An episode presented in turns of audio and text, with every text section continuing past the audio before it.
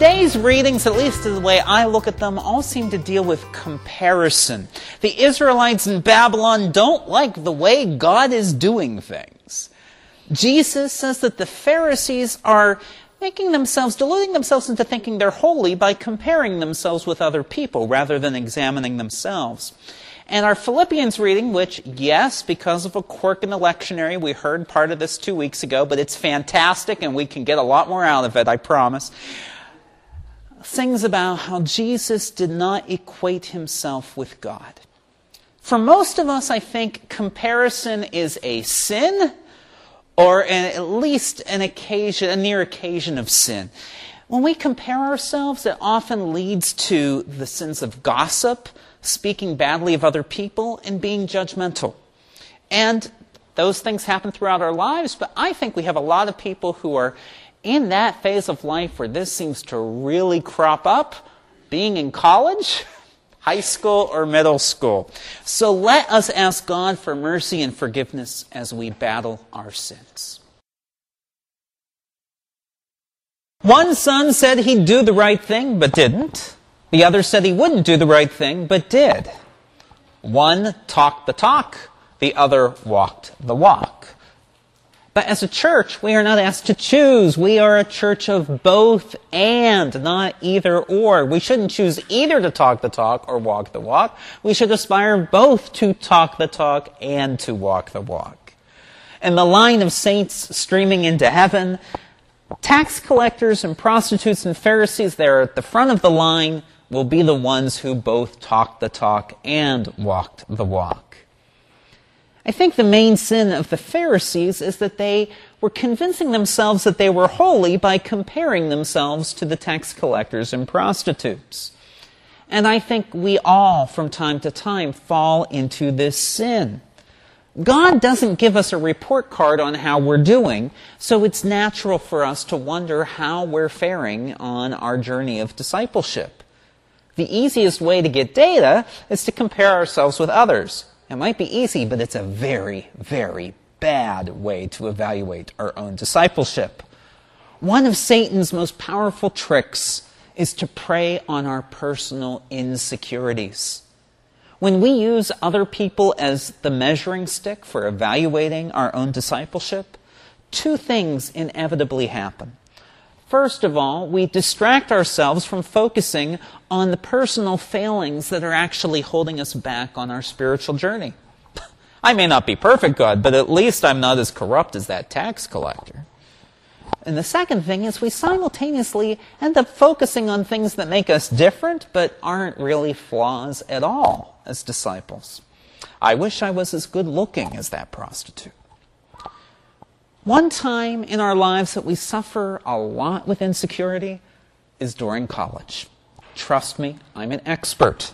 I had 19 semesters of school for getting two engineering degrees, a minor of music, and a master of divinity. So, whatever your major is, I've been there. Whenever you declare your major, you publicly announce to the world what you want to do with your life, but you actually haven't done it yet how can you know if you're going to be competent in that career field?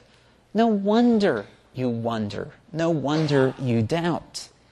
Now, I loved my first four years at the University of Rochester, but that fifth and final year, when I was taking only graduate classes, I was miserable.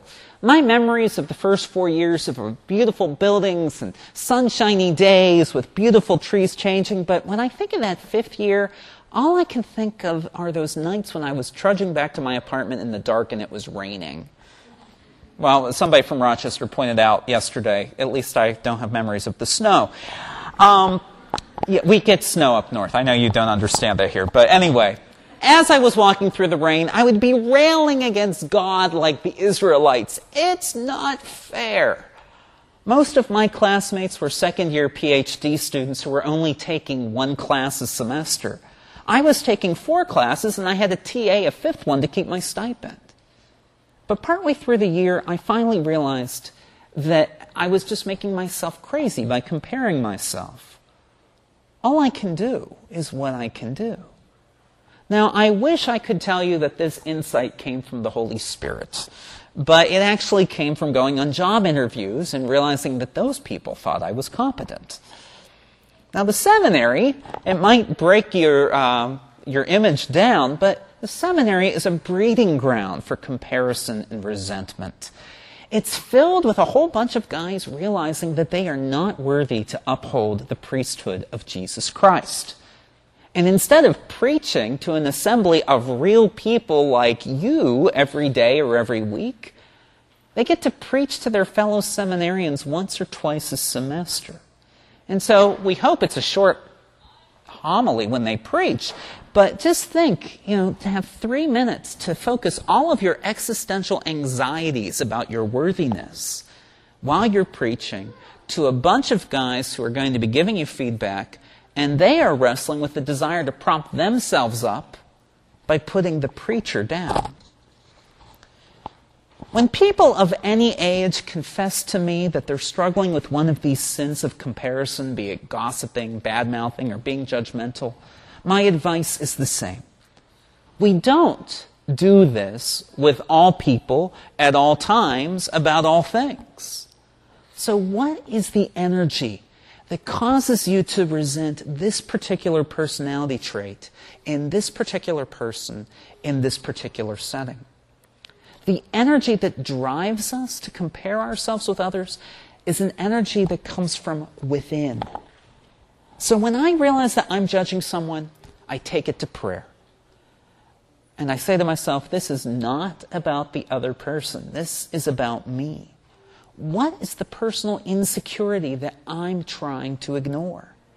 Do I maybe share a bad trait with that other person, but rather than focusing on my own flaw, I distract myself by focusing on their flaw instead? Does this other person have a good quality that I wish that I had, but rather than focusing on how I can improve myself to be more like them, I find an unrelated flaw in them to focus on instead? Am I scared that I won't fit in with the people I'm hanging out with? So I join in bad mouthing someone who's not present to create this false intimacy with the people I'm with.